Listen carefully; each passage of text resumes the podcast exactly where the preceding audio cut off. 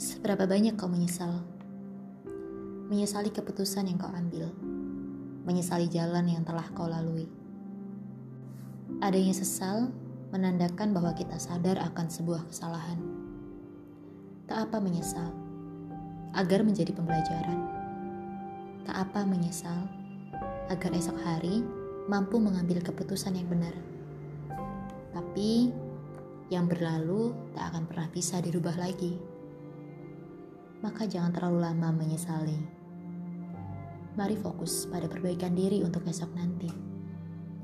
Tak apa menyesal, tetapi jangan tenggelam dalam penyesalan.